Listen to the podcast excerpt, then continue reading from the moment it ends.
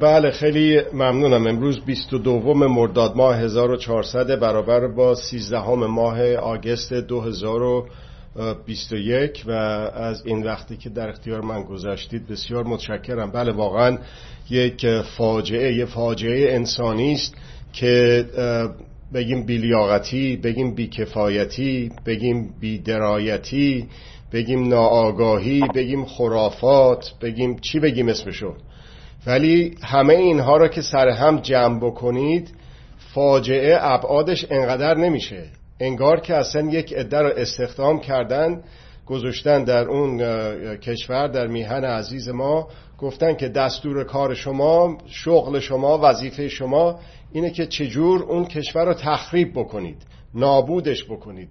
مردمش و فرهنگش و اقتصاد باور هر جور دیگه ای که این می‌تونید این کشور رو از بین ببرید و متاسفانه بیش از این نمیشه انتظار داشت. از فردی مثل آقای خامنه ای فرد نگونبختی مثل آقای خامنه ای نگونبخت واقعی شاید بدبختترین فردی که در ایران هست آقای خامنه ای باشه الانه.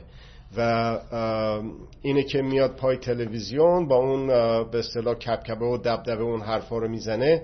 اون حاکی از شرایط بسیار بدی است که این نظام نظام که چرس کنم این رژیم داره و این پایه های متزلزلش همینطور که می‌بینیم متزلزلتر و متزلزلتر میشه. حالا شما با نقل قول از ایشون گفتید من یک نقل قول دیگه ای رو عین گفته هاشو می‌خونم. گفته که آقای خامنه ای کرونا به نظر من مسئله اول کشور است. به نظر من حالا نظر ایشون از کی شد صاحب؟ نظر ایشون از کی پرسیدیم از ایشون که نظر ایشون چیه؟ نظر ایشون کی؟ نظر آقای خامنه ای به گفته خودش که باید خون گریست به حال مردمی که این بشه به اصطلاح رهبرشون. خون باید واقعا گریست. حالا نظر ایشون رو باید ببینیم چیه. گفته که مسئله فوری و فوتی کشور است که بایستی دنبال شود. بسیار. حالا این فرمایش رو با قول شما فرمودن ایشون ولی حالا برگردیم به شما اسفند رو گفتید. من می‌برم شما رو در چرا اصلا مهمه این قضیه؟ این قضیه اینقدر مهمه به دلیل اینه که اگر که به آماری که خود این دم و دستگاه این رژیم صادر می‌کنه مراجعه بکنید. حدود دو و هشت دهم نفر در دقیقه در هر دو دقیقه فوت می‌کنن. ولی اگر که آمار رو اون چه که همکاران من از داخل ایران میگن اون چه که جسته و گریخته از داخل خود این رژیم درز می‌کنه به بیرون واقعا هر سی ثانیه شاید هر سی چل ثانیه هستش که شاید هم کمتر بسته به منطقه داره و در کل کشور شاید فاجعه آمیزتر از این باشه. هر سی چل ثانیه هستش که یک هموطن ما فوت می‌کنه در اثر کرونا. این فاجعه است. در, در روزگاری که مردم دنیا بسیج شدن که این مسئله رو بهش به اصطلاح یه جوری مدیریت بکنن. حتی قدرت ها قدرت های تبعیض‌آمیز اونها اومدن از ناسیونالیسم واکسن صحبت کردن. و اینی که مثلا یه مثال عمده و بارزش اینه که اسرائیل که بیش از 70 80 یا حالا بیشتر هم هست مردم اسرائیل واکسینه شدن ولی کن همونجا در همون جامعه و بغل دستشون فلسطینیا در به اصطلاح آمار بسیار بسیار کم و شرایط بسیار بدی به اینها واکسن زده میشه. معلوم شد که و الان دیگه واضحه که یا در تمام دنیا همه به کمک همدیگه این ویروس رو به اصطلاح مدیریت می‌کنیم و از بین میبریمش یا اینکه هیچ گونه به اصطلاح امنیت و آرامش و مسئولیتی وجود نخواهد داشت. یا همه مسئول هستن یا هیچ کس مسئول نیست. دلیل واضحش هم همین به اصطلاح سویه کووید دلتا هستش. دلیل علمیش هم این هستش که وقتی که این ویروس وجود داشته باشه می‌تونه در خودش یه تغییر و تحولاتی ایجاد بکنه که رفتارشناسی ویروس رو تغییر میده. الان این نوع دلتا که از هند شروع شده و اونی که از انگلیس شروع شد حالا دیگه به اسم کشور نمیگن با این حروف لاتین میگن اون خاصیت سرایتش بسیار بسیار بیشتر هست و این خطر ایجاد می‌کنه. اون وقت حتی کسانی که واکسینه شدن اونها می‌تونن این بدون که خودشون زیاد مریض بشن می‌تونن ناقل این ویروس بشن به این ترتیب که این ویروس تو بدنشون کشته نمیشه در اثر آنتیبادی هایی که توسط واکسن تو بدن اون شخص واکسینه شده هست. ولی اینا می‌تونن این رو منتقل بکنن به یک فرد دیگه. در نتیجه اگر که قرار باشه که این مسئله حل بشه این خانم ها و آقایان نادان که این کشور رو دارن اداره می‌کنن باید بفهمن که اینه که برید شما آقازاده ها جن های خوب رو بفرستید بیرون واکسن بزنن و برای شما بیارن بهتون واکسن بزنن. اون مسئولیتی اونجوری که بایستی که از نظر آمارهای اپیدمیولوژیک ایجاد بکنه به اون ترتیب اثر نخواهد کرد. دوباره حرف سازمان بهداشت جهانی رو تکرار می‌کنم براتون و آن به درستی گفتن که یا همه ما مسئول میشیم در مقابل این ویروس یا اینکه هیچ کدوممون مسئول نخواهیم بود. این آمار بسیار وحشتناک هستش. این هر سی چل پنجاه دقیقه یه نفر کشته بشه دیدیم که در مشهد شما ذکر کردید. ببینید که چطور اینها اومدن به صلاح فیلم هایی که گرفته میشه از قبرستان ها از سردخونه های مریض خونه ها از تو خود بخش ها که چه وضعیت فاجعه باری هست. خب حالا چطور میشه از یک شخصی که مثل آقای خامنه ای رفته اون بالا قرار گرفته میان افاظات میفرمایند و میگن که این آمریکایی رو متهم می‌کنه یا همصدا میشه به متهم کنندگان که این ویروس رو اونا ساختن و حتی میاد میگه که گفته شد که با استفاده از به اصطلاح آشنایی با ژنتیک ایرانی به خصوص برای ایرونی ها اینو درستش کردن. این توهم ترس ایجاد کردن و که آقای اون یکی ولایت مطلقه آقای محمد رضای پهلوی هم می‌گفت که اگه من نباشم ایران ایرانستان میشه. اینها هم همینجوری بسیج شدن که ما رو در به صلاح تمام دنیا در مقابل خطرات حفظ کنن. حالا یه چند تا چیز دیگه ای رو هم ذکر بکنیم. مثلا واکسن عرض شود که امریکایی و انگلیسی رو در تاریخ 19 همه دی ماه 1399 این آقا رسما اعلام کرد که ممنوعه. حالا می‌خونم عین حرف ایشون رو که اشتباه نگم. ورود واکسن امریکایی و انگلیسی به کشور ممنوع است. این را من به مسئولین گفتم الانم به طور عمومی می‌گویم. 19 دی ماه 99 خب اون وقت در پی اون رئیس هلال احمد میاد میگه که 150 هزار دوز واکسن فایزر رو یه چند تا انجمنهای خیریه بودن. اینو اصلا منتفی دونسته ورودشو. بعد یکی دیگه اومده به دروغ گفته که این تحریم ها هستش که خرید واکسن رو به اصطلاح مانع سرش سر راهش هست در صورتی که باز دوباره از داخل همین رژیم اومدن گفتن که نه همچی چیزی نیستش و ما به اندازه کافی هم یخچال داریم هم زیر ساخت داریم که بتونیم این واکسن رو تهیه و توضیح بکنیم. آقای مخبر مثلا گفته که طی ماهای آینده به یه مرحله می‌رسیم که ساخت واکسن رو به حد مورد نیازمون خواهیم رسید. اینا همه دروغه. اینا درست مثل اون یه اگه یادتون باشه یه دستگاه تشخیص بیماری کووید رو یه مثل در قابلمه بود. معلوم نبود چی بود. این سپاه پاسداران آورده بود نشون می‌دادن اون سردار که یه قابلمه درست کرده بودن گفتن دستگاه کرونایاب بله به همون به در قابل موین ها بیشتر شبیه بود و واقعا این بازی دادن مردم این واقعا توهین کردن به مردم توهین کردن به شعور مردم هست. چجور مردم میپذیرند اون واقعا یک چیز عجیبی هستش. حالا کسانی بودن که از داخل همین رژیم اومدن هشدار دادن مثلا در همون ابتدا گفته شد که قوم رو بایستی که تعطیل کرد. ظاهرا اون طلبه هایی که از چین اومده بودن در قوم این ویروس رو اونجا در ابتدا شیوع پیدا کرد. ولی خب قوم رو که نمیشه که تعطیل کرد. اینا حتی مردم رو تشویق می‌کردن که برن در دیوار حرم و لیست بزنن و عرض شود که ما امام حسین رو داریم و حضرت زینب رو داریم و عرض شود که اینها و اینها ما رو حفظ می‌کنن واکسن هم احتیاج نداریم. مثال دیگهش اینه که پزشکان بدون مرز واکسن آوردن تو همون فرودگاه اصلا برشون گردوندن. تو رو خدا نگاه بکنید که واکسن رو مجانی و به زور مثل که می‌خوان به ما بدن ولی کسانی که در به گردانندگی این کشور هستن متاسفانه جوری عمل کردن که این واکسن به دست مردم به دست هموطنان ما نرسه. خب حالا الان یه جنبشی هست. این به نظر من بسیار مهمه. این جنبش رو در رابطه با این ویروس کرونا نگاه بکنیم. برای اینکه همونطور که گفتم این یک فاجعه ملی هستش که ما باهاش روبرو هستیم و این باز دوباره اون شعار مردم رو که اصولگرا اصلاح طلب اصولگرا دیگه تموم ماجرا اون واقعا دوباره اینجا پجواک پیدا می‌کنه که در مشخصات جنبشی که الان شاهد اون هستیم. اولا این جنبش از تهران یا شهرستان های بزرگ شروع نشد. ویژگی هاشو بخوام یه چند تاشو بشمریم.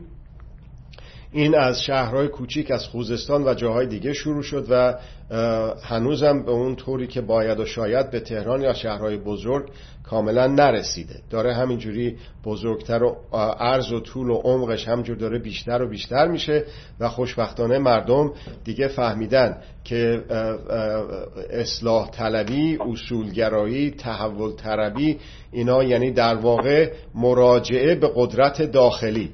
این هیچ فایده ای نداره. از بد به بدتر و باز هم بدتر. ما به اصطلاح نصیبمون شده به خاطر این که این گفتمان رو دنبال کردیم این گفتمان اصلاح طلبی رو دنبال کردیم و خیلی جالبه که در افکار عمومی این گردانندگان اصلاح طلبی گردانندگان اصولگرایی اینایی که به غیر از خود آقای خامنه ای استمرار طلب هستند برای این رژیم چه بسا که بسیار منفورتر از خود آقای خامنه ای هستند.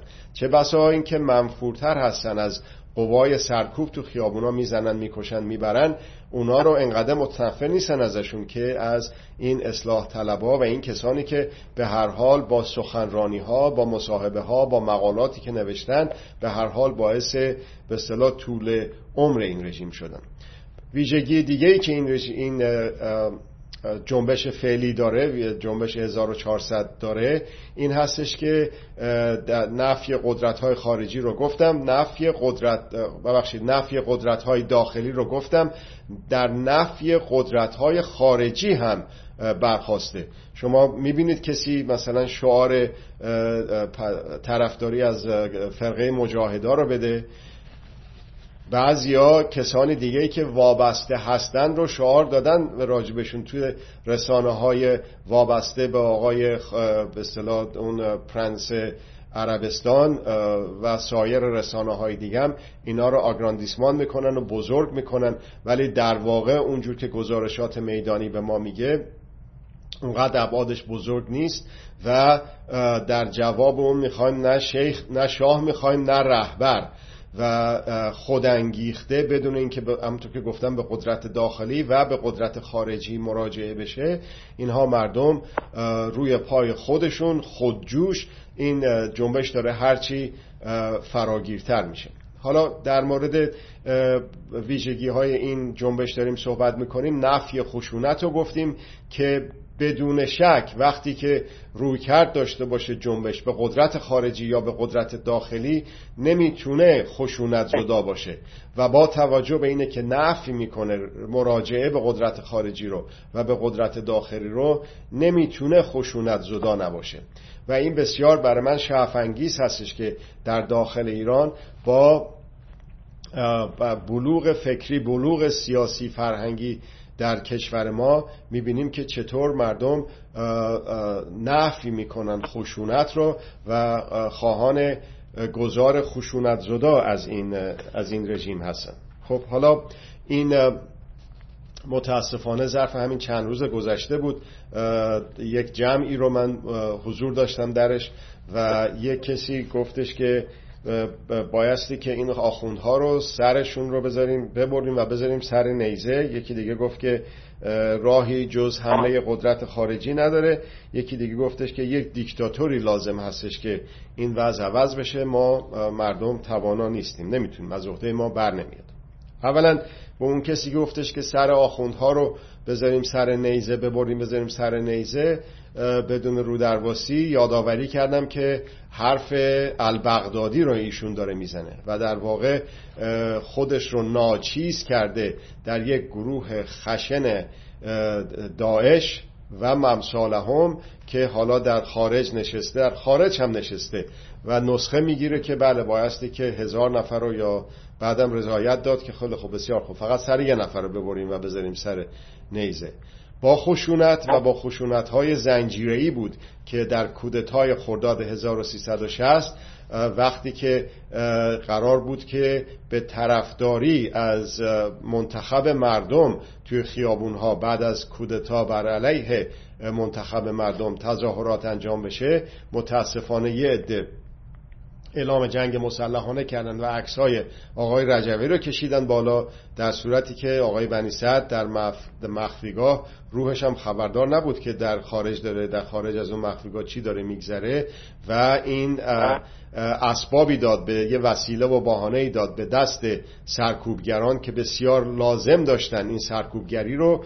گفته شد که به آقای رفسنجانی در حدود ظهر اون روز به اصطلاح کذایی در خورد سیوم خرداد مراجعه کردن که ما دیگه باختیم و شکست خوردیم و مردم خیابانها رو تسخیر کردن. از حدودای ظهر بود که عکس آقای رجوی رو بردن بالا و ورق کاملا برگشت. بهانه دادن به دست سرکوبگران و همونجا دیدن که این مجاهده اسلحه هم کشیدن بیرون. همونجا اینها به اصطلاح در این به اصطلاح خشونت های زنجیری و انتقام جویانه شروع شد تا رسید به فاجعه ای که در خرداد در تابستان 1167 به اصطلاح شاهدش بودیم و به طور کلی اون دهه فاجعه آمیز 1360 رو شاهدش بودیم. در نتیجه خوشبختانه در داخل ایران گفتمانی که غالب هست برای این جنبشی که وجود داره اولا ریشه‌ای و مردم هست دستوری و از بالا نیست و کاملا با نفی خشونت همراه هست. حالا اون کسی هم که گفته بودش که بایستی که قشون خارجی بیاد یک به صلاح اتفاقی هم افتاد ظرف این چند روزه چند چندین روزه گذشته و اون مسئله است که در افغانستان داره اتفاق میفته. ببینید که بعد از 20 سال این بزرگترین ابرقدرت دنیا در یک کشوری که به لحاظ اسلحه به لحاظ مالی به لحاظ امکانات زیرساختی اینها چقدر افغانستان رو عرض می‌کنم چقدر در مقایسه با امریکا در شرایط بسیار مادونی قرار داشت وقتی که اینها حمله کردن به افغانستان حدود 20 سال پیش الانه چطور سعی کردن ظرف چند سال گذشته با اونها مذاکره کنن؟ الان هم که یه مرتبه یه جوری مجبور شدن کشور رو ترک بکنن که حتی فرماندهان ارشد جنرال های افغان هم نمی‌دونستند که قرار اینها برن. اون پایگاه اساسی و بزرگ امریکا رو شبانه نصف شب دو سه نصف شب تخلیه کردن. بدون اینکه مردم بدونن بدون اینکه اصلا ارتشی ها نظامی های بزرگ افغانستان بدونن که چه خبر هست. و صبح که اومدن ظاهرا دیدن که ایداد بیداد اینا گذاشتن رفتن و اون خلع رو ایجاد کردن. خب حالا چی شده؟ قابل توجه این هموطن عزیز و سایر هموطنانی که هنوز مثل که به قول معروف دوزارشون نیفتاده که چه بدتر از بد چه فاجعه آمیزتر از فاجعه خواهد شد اگه پای قشون خارجی به کشور ما باز بشه. الان می‌بینیم که مثلا در این 20 سال گذشته اینا سعی کردن که ارتش افغان رو به اصطلاح مسلح بکنن آموزش بدن. ولی می‌بینیم که در مقابل طالبان نتونست استقامت کنه. لشگرگاه قندهار هرات یکی بعد از دیگری ظرف همین چندین ساعت گذشته چندین روز گذشته سقوط کرده و در تسخیر طالبان هست. گفته شد که نفرات ارتش ملی امنیت افغانستان سیصد و چند هزار نفره در صورتی که طالبان شاید 50 60 هزار نفر بیشتر نداره. گفته شد که بودجه نظامی این ارتش افغان با حمایت امریکا یه چیز حدود 5 6 میلیارد دلار در سال هست در صورتی که مال طالبان حدود 300 400 میلیون دلار و همین حدودا بیشتر نیستش ظاهرا و این هم با فروش مواد مخدر رو ارز کنم که اینجور چیزا تهیه میشه و در این جنگ که به اصطلاح می‌بینید با این آماری که بهتون دادم از منابع خارجی حتی پشتیبانی هوایی امریکا هم نتونسته از سقوط این شهرها پیشگیری بکنه. در نتیجه حالا فرض رو بر این بذاریم که امریکا می‌خواد. الان امریکا پشت این در کشور ما نشسته منتظر فرمایش و دستور بعضی از این هموطنان بسیار نابخرد ما نشسته که حالا جنرال های ستاد ارتش امریکا نشستن که فلان آقا یا فلان خانوم بیاد بگه که نه ما نمی‌تونیم ما ارزش رو نداریم و بایستی که ارتش امریکا حمله بکنه اون جنرال های امریکا بگن که بله به چشم حمله بکنن به کشور ما. آیا اصلا چنین توانی داره امریکا؟ امریکا میگه که بعد از این ضرر بعد از این ضرر ابله هم مگر خم کنم کمر زیر بار دل. در با این اتفاقی که براش در افغانستان در عراق افتاد اگر که خواهش و تمنای این تعداد ناچیزی از مردم ایران ایران که چه کنم هم پنج برابرش صد برابرش بکنیم اون هم باز باعث نخواهد شد که این کسانی که گرداننده ارتش امریکا هستند راضی بشن که دوباره خودشون در یک مخمسه مثل به صلاح جنگ افغانستان و عراق بندازن. تازه با فرقهایی که فرهنگ فرهنگی که در ایران غالب هست در مقایسه با سایر کشورها داره. اون مسئله استقلال مسئله به اصطلاح حقوقی که مردم ایران در فرهنگشون نهادینه شده شاید در جای دیگه وجود نداره. آقای کارزای که دست نشانده امریکا بود اومد همون اول گفتش که الانه امریکا زورشو داره و رئیس جمهور تعیین می‌کنه در کشورهای دیگه. ما مگه زورشو داشتیم در واشنگتن یک رئیس جمهور میگماردیم. نداریم. حالا باید بذاریم هر کار اون دلش می‌خواد بکنه. ببینید چقدر ناچیز چقدر پست چقدر دون واقعا. یکی رو پیدا کردن گذاشتن اونجا و مسلما با فرهنگی که ایرانی داره قطعا باید از اون هم پستر از اون هم ناچیزتر از اون هم مادونتر و پلیدتر رو بگردن پیدا بکنن و بذارن. برای اینکه بدون عناصر داخلیش که نمی‌تونه قوای خارجی حمله بکنه به کشور ما. نمی‌تونه که اصلا رئیس جمهور امریکایی بذارن توی کشور ما حکومت بکنه که. مجبورن مجبورن یه پس فطرت هایی مثل همین اشخاصی که مثال زدم رو بیارن و خوشبختانه این فرهنگ ما مردم ما قانع شده فهمیده مدت هاست که قدرت خارجی رو باید بهش پشت کرد و حالا خوشبختانه اثبات کرد در این انتخابات که چه کنم انتصابات گذشته در سال در همین چند ماه اخیر که آقای رئیسی قاتل تاریخی شد به اصطلاح ریاست جمهور معلوم شد که مردم چطور پشت به قدرت دارند پشت به قدرت داخلی پشت به قدرت خارجی. در نتیجه چشماتون رو باز کنید. کسانی که خشونت خشونت رو در مراجعه به قدرت داخلی و خشونت رو در مراجعه به قدرت خارجی می‌بینید چشماتون رو باز کنید. برگردید به دامان مردم به آغوش باز مردم.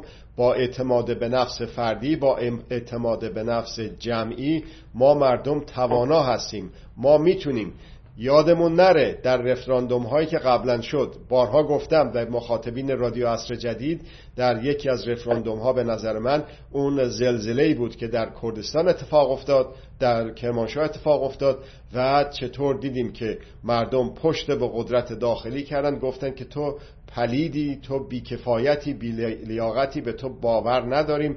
فاسدی پولامون و امکاناتمون رو به تو نمیدیم. خودشون رفتن توضیح کردن به طوری که راهبندان شده بود در اونجا.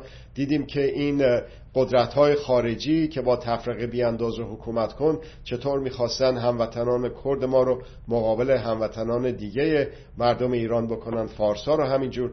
و دیدیم که اصلا معلوم نبود که هویت به اصطلاح قومی مثلا کجای ایران هست. همه واقعا حجوم آوردن. با اون امکانات کمی که داشتن به داد هموطنان کردمون رسیدیم.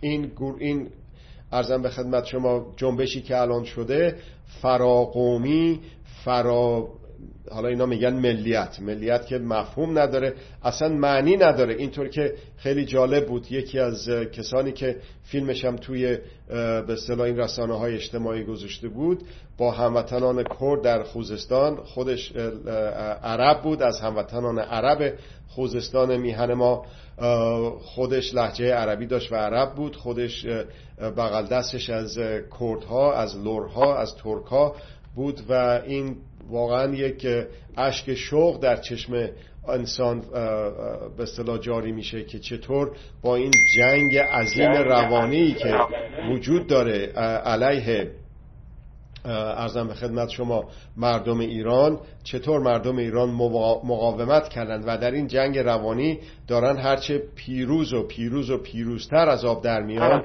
و به این دلیل من بسیار اگر که این روند پیش بره خوشبین هستم به آینده ما. عرض شود که یه چیز دیگه هم که در جنبش های گذشته بود این بود که یه گروه خاصی می اومدن و تو خیابون تظاهرات می‌کردن. مثلا بازنشسته ها مثلا کارگرها مثلا کارمندا. حالا دیگه فراگروهی فراشغلی شده و لایه های مختلف اشغال مختلف حرفه های مختلف در رده های مختلف اینها همه با هم همصدا شدن و در جاهای مختلف ایران دست به تظاهرات زدن. همه گیر نشده. دلیلی هم نداره که به اصطلاح آدم انتظار داشته باشه که یک مرتبه این به اصطلاح از این رو به این رو بشه. ولی همینی که به صورت خودجوش به صورت خودانگیخته داره همینجور عبادش بزرگ و بزرگتر میشه بدون هیچ رهبر خاصی بدون اینکه هیچ فردی بخواد مثل آقای خمینی اون بالا بیاد بگه که من تو دهن این دولت می‌زنم من دولت تعیین می‌کنم. حتی یه گروه خاص یه حزب خاص بخواد این کارو بکنه کسی بهش به اصطلاح هیچ اقبالی نداره. اون آقایی هم که آقای رضای پهلوی هم که میگفتش که امروز فقط اتحاد هیچ معلوم نیستش که کجا هست. همونجور که می‌دونیم بارها نزدیکانش گفتن که این آقا اهل اولا دوست نداره ایران و ایرانی رو اهل مبارزه نیست اهل تفکر نیست. یه پولی برداشتن و دزدیدن و رفتن از ایران به گفته خودشون به استناد به حرفهای خودشون. یه بودجه هم در به اصطلاح قدرت های خارجی در اختیارشون میده و هر روز داره رنگ باخته تر میشه. و اون کسانی که قدرت داخلی رو یک دیکتاتور صالح رو خواهانش هستن و میگن که فلان شخص مثلا روح شاد. نمیگن که بسیار خوب اون پدر بزرگ به گفته شما دیکتاتور خوب بود که همچی چیزی نیست یه دروغ بزرگ البته. ولی حالا بسیار خوب تخفیف بدیم. بگیم که اون دیکتاتور خوب بود که اگر که به نوشته های هموطن فرهیخته و پرکارمون آقای جمال سفری مراجعه بکنیم که می‌بینیم که با سند و مدرک چطور نشون میده که واقعا اون فسادی که به وجود اومد در زمان رضا شاه پهلوی چه جور زمینه رو فراهم کرد واسه این شرایطی که ما همین امروزی که من و شما داریم راجبش صحبت می‌کنیم و درش زندگی می‌کنیم و تجربهش می‌کنیم هستیم چقدر مقصر همون شخص بوده. حالا بسیار خوب رضا شاه رو میگیم که اون دیکتاتوره و می‌خوان بگن که حالا روحت شاد حالا ما کسی هم نمیگه که روحش چرا غمگین باشه. ولی این آقایی که نوه اون هستش که این که مجبوره به خاطر فشار افکار عمومی مجبوره بگه حقوق بشر مجبوره بگه خشونت زدایی. خشونت زدایی که عقلش نمی‌رسه نفی خشونت. مجبور نفی بکنه پدر و پدر بزرگشو و کارهایی که اونا کردن. در نتیجه یک تناقضات عمده و عظیمی وجود داره. در کسانی که در گفتمان کسانی که به قدرت‌های خارجی به قدرت‌های داخلی روی کرد دارن و کسانی که به پشت به ملت دارن و روی به قدرت دارن کسانی که خودشون رو به طور کلی ناتوان ناچیز ناکارآمد می‌دونن. و این مسلما با به اصطلاح فکر و تفکری که عمده و اکثریت مردم ایران دارن. ارز کردم مثال رو در جلسات قبل به مخاطبین شما ذکر کردم و الان هم یه چندتایی رو گفتم. خب حالا الان می‌بینیم که در یک ویژگی دیگه از این جنبش رو بگیم. در جنبش های گذشته مردم از رژیم میترسیدن ولی در جنبش های فعلی می‌بینیم از سال 1400 می‌بینیم که این رژیم و قوای سرکوب هستش که از مردم میترسه. می‌بینیم که چطور جلوی مردم مردم جلوی قوای سرکوب میستن می‌بینیم که در خوزستان در یک جاهای کوچیک مثلا یک کسی رو که فریاد برآورده و اینا میان دستگیرش می‌کنن نصف شب فرزند و ایناش هم مورد ضرب و شد قرار میدن می‌برن زندانیش می‌کنن. با بسیج شدن مردم آزادش مجبور میشه بکنه این رژیم. می‌بینیم که مجبور میشن که قوای سرکوب رو از راه های دور به خوزستان ببرن. در نتیجه شما توجه داشته باشید هموطنان عزیز. این قوای سرکوب روحیش رو کاملا باخته روحیش رو از دست داده. اون انگیزه رو نداره. فرق می‌کنه با اون اول انقلاب. که کسانی با جون و دل حاضر بودن برن رومین حالا باید ساندیس بدی حالا باید رانت بدی. نمی‌تونه یک شخص رو هزار جور تو سرش بزنی هزار جور خود خانوادش رو در مزیقه قرار بدی.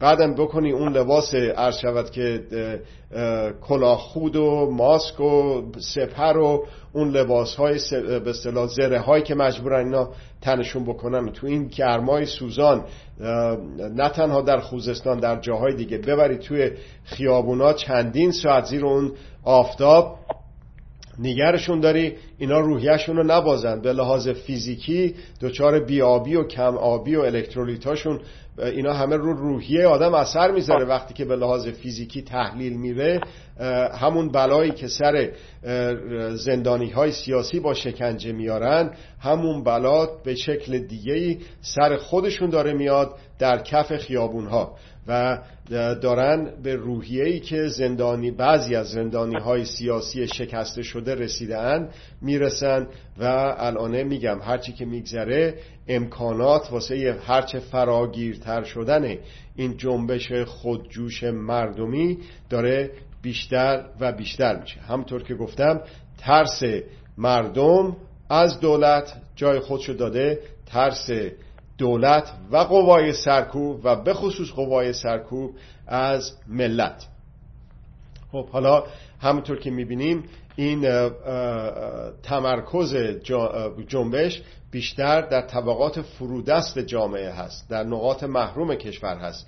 همونطور که دیدید آقای خامنه ای با این بی تدبیری بی فکری گفتم بهتون شاید یکی از بدبختترین آدم های کشور ما باشه. اومد به بسیجیا به اون گردن کلفتایی که اونجا توی حسینیش جمع شده بودن مقلش جمع شده بودن گفته بود که شما هستید که واقعا مستضعف هستید. برای چی؟ برای اینه که واقعا تزلزل و تردید ایجاد شده بود در زدن و کشتن و دستگیر کردن و شکنجه کردن مردم به اصطلاح بیچیز و فرودست این کشور توسط اون کسانی که ادعا می‌کردن که این حکومت مستضعفان هست یک چیز دیگه هم که از اهمیت بسیار زیادی برخوردار هست. ما یک جنبش خودجوش دیگه هم در سال 1388 در اون کودتای انتخاباتی که اتفاق افتاد داشتیم و اون به اصطلاح بیان اصلی یا مطالبه اصلی جنبش بود که در سال 1388 این بود که می‌گفت رأی من کو این معنیش چیه؟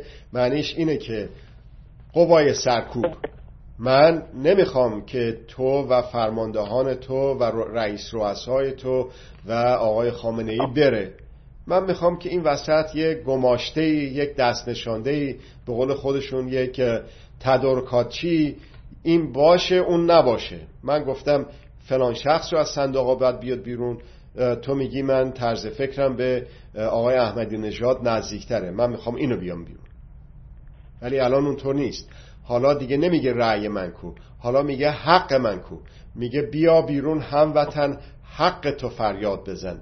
حق استقلال حق آزادی حق دوستی حق دوست داشتن و حق دوست داشته شدن. حق اعمال حاکمیت اعمال حاکمیت توسط مردم ولایت عمومی مردم ولایت جمهور مردم.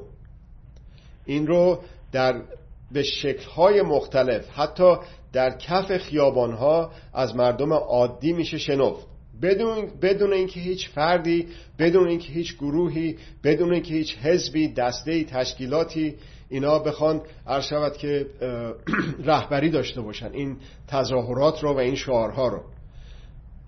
اونهایی که نمی‌دونن توجه داشته باشن هموطنان من داخل کشور. این جنبشی که شما کردید رو آیت الله بی بی سی آیت الله حجت الاسلام صدای آمریکا. واقعا اینا رو سانسور می‌کنن. توجه داشته باشید که دولت امریکا دولت انگلیس دولت اتحادیه اروپا و دولت های اتحادیه اروپا اونا که واقعا نمی‌خوان که در کشور ما یک نظام مردم سالار حاکم باشه. مگه نبود که نماینده اتحادیه اروپا با کمال پررویی و وقاحت شرکت کرد در مراسم تعلیف ریاست جمهوری؟ خب باید اعتراض کرد.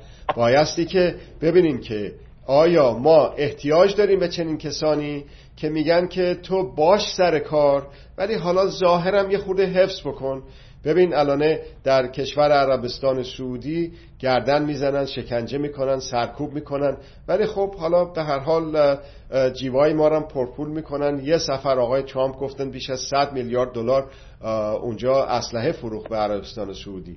چطوره که اسلام وهابی اونها اسلام بدی نیست ولی اسلام به اصطلاح ولایتی شیعه اینها به اصطلاح خودشون البته شیعه و به اصطلاح خودشون البته اسلام اون بد هست. خب من به شما یادآوری می‌کنم که آقای نتانیاهو که الان دیگه سر کار نیست اصرار زیاد تلاش بسیار بسیار بسیار زیاد به خرج داد. در عرض این چهار سالی که آقای ترامپ سر کار بود با اون روحیه‌ای که از آقای ترامپ به سراغ دارید که به ایران حمله بکنه به داخل ایران. بیشتر از اینه که یک جنرال رو در خارج از خاک ایران با پهباد بزنن نتونست انجام بده. این بسیار نوید بخشه برای ما. وقتی که ببینیم که اون عامل خشونت خارجی کم و کم و کمتر شده. هر وقت که تهدید خارجی در کشور ما کمتر بوده جنبش داخلی جنبش مردم سالارانه بیشتر شده. روی مردم به خودشون روی کرده به مردم سالاری مردم. مردم سالاری میگن دیگه بیشتر شده. اعتماد مردم به خودشون بیشتر شده. و مردم سالاری یک فرهنگه. مردم سالاری یک شیء نیست که آقای ترامپ یا آقای بایدن یا آقای حتی اوباما و بوش و کلینتون و مجموعه همه اینها حتی حضرت محمد حضرت عیسی و حضرت موسی هم بخواد بیادش که به کشور ما وارد بکنه. مردم سالاری حقوق مداری حقوق مندی یک فرهنگه یک فرهنگی که از خود تک تک ماها شروع میشه و با تمرین هر کدوم از ما یه الگوی میش الگوی میشیم واسه بغل دستیمون واسه دوستانمون واسه آشنایانمون. اون حرفی که از دهن ما در میاد اون نوشته ای که از قلم ما در میاد اون پستی که تو فیسبوک و اینستاگرام و ارز کنم که اینجور چیزا می‌ذاریم اون فرهنگ مردم سالاری رو باعث پیشبردش میشه. من به این هموطنان عزیزی که در همین چند روز گذشته متاسفانه با کمال غم با واقعا تاسف بسیار زیاد ازشون شنیدم. که گفتن راه حلی به غیر از قشون خارجی و عرض شود که کشتن و سر نیزه کردن سرها نیست. بعد از استدلالم گفتم که شما بدون شک بدون اینکه بدانید و یا بخواهید در استمرار این رژیم نقش داشتید. به سمت به به سهم خودتون به نوبه خودتون. هیچ شکی نیست. هر کسی که هر بیانی که اینطور نیستش که این شخصی که حالا تو کالیفرنیا یا هر جای دیگه نشسته بخواد بگه که قشون امریکا حمله کن اونم بگه چشم حمله بکنه. اینطور نیستش که سهم داشتن این که کاریکاتوریزه شده و مسخرش هست. ولی به سهم خود به نوبه خودش این شخص و اشخاصی که خشونت گستر هستند و اشخاصی که به هر شکلی روی به قدرت و پشت به ملت دارن به سهم خود به نوبه خود در کمال نفرتی که به سر می‌برن از آقای خامنه ای و شرکا و این رژیم نقش دارند در امتداد این رژیم. استمرار طلب هستند و به شما نوید میدم هموطنان عزیزی که در عمل نشون دادید که پشت به قدرت دارید و روی به ملت دارید. سر تعظیم فرود میارند به پرستارانی که در شرایط بسیار بدی در کشور ما خدمت دارند می‌کنند به هموطنانشون. سر تعظیم فرود میارم به همکاران خودم در, در... که در کشور ما در میهن ما خدمت می‌کنن به هموطنان خودشون. در شرایط بسیار بسیار بد. چقدرشون دوباره و سه باره و بیشتر مبتلا شدن به این ویروس. ما می‌تونیم. ما توانا هستیم به شرطی که به خودمون اعتماد داشته باشیم پشت بکنیم به قدرت. قدرت خارجیش دیگه فکر می‌کنم کمتر شکی وجود داشته باشه که باید پشت کرد بهش ولی به قدرت داخلی هم باید پشت بکنیم به خودمون اعتماد بکنیم. در کمال خشونت زدایی ما می‌توانیم این رژیم رو در کمال صلح و صفا براندازیم و اون گونه که می‌خوایم جایگزین بکنیم و اون گونه که خودمون می‌خوایم دوران گذار رو مدیریت بکنیم. اونجوری که خودمون می‌خوایم مردم می‌خوایم سالاری مردم می‌خوان. لاقل من شما شمای شنونده شمای بیننده این رو از خودم بپرسیم که به سهم خودم به نوبه خودم چقدر می‌تونم در این مسئله که بدون خشونت این رژیم فرو به پاشه از هم پایه های متزلزلش بیشتر متزلزل بشه به سهم خودم به نوبه خودم نقش داشته باشم در استقرار در استمرار و در پیشبرد مردم سالاری. از این وقتی که به من دادید بسیار متشکر است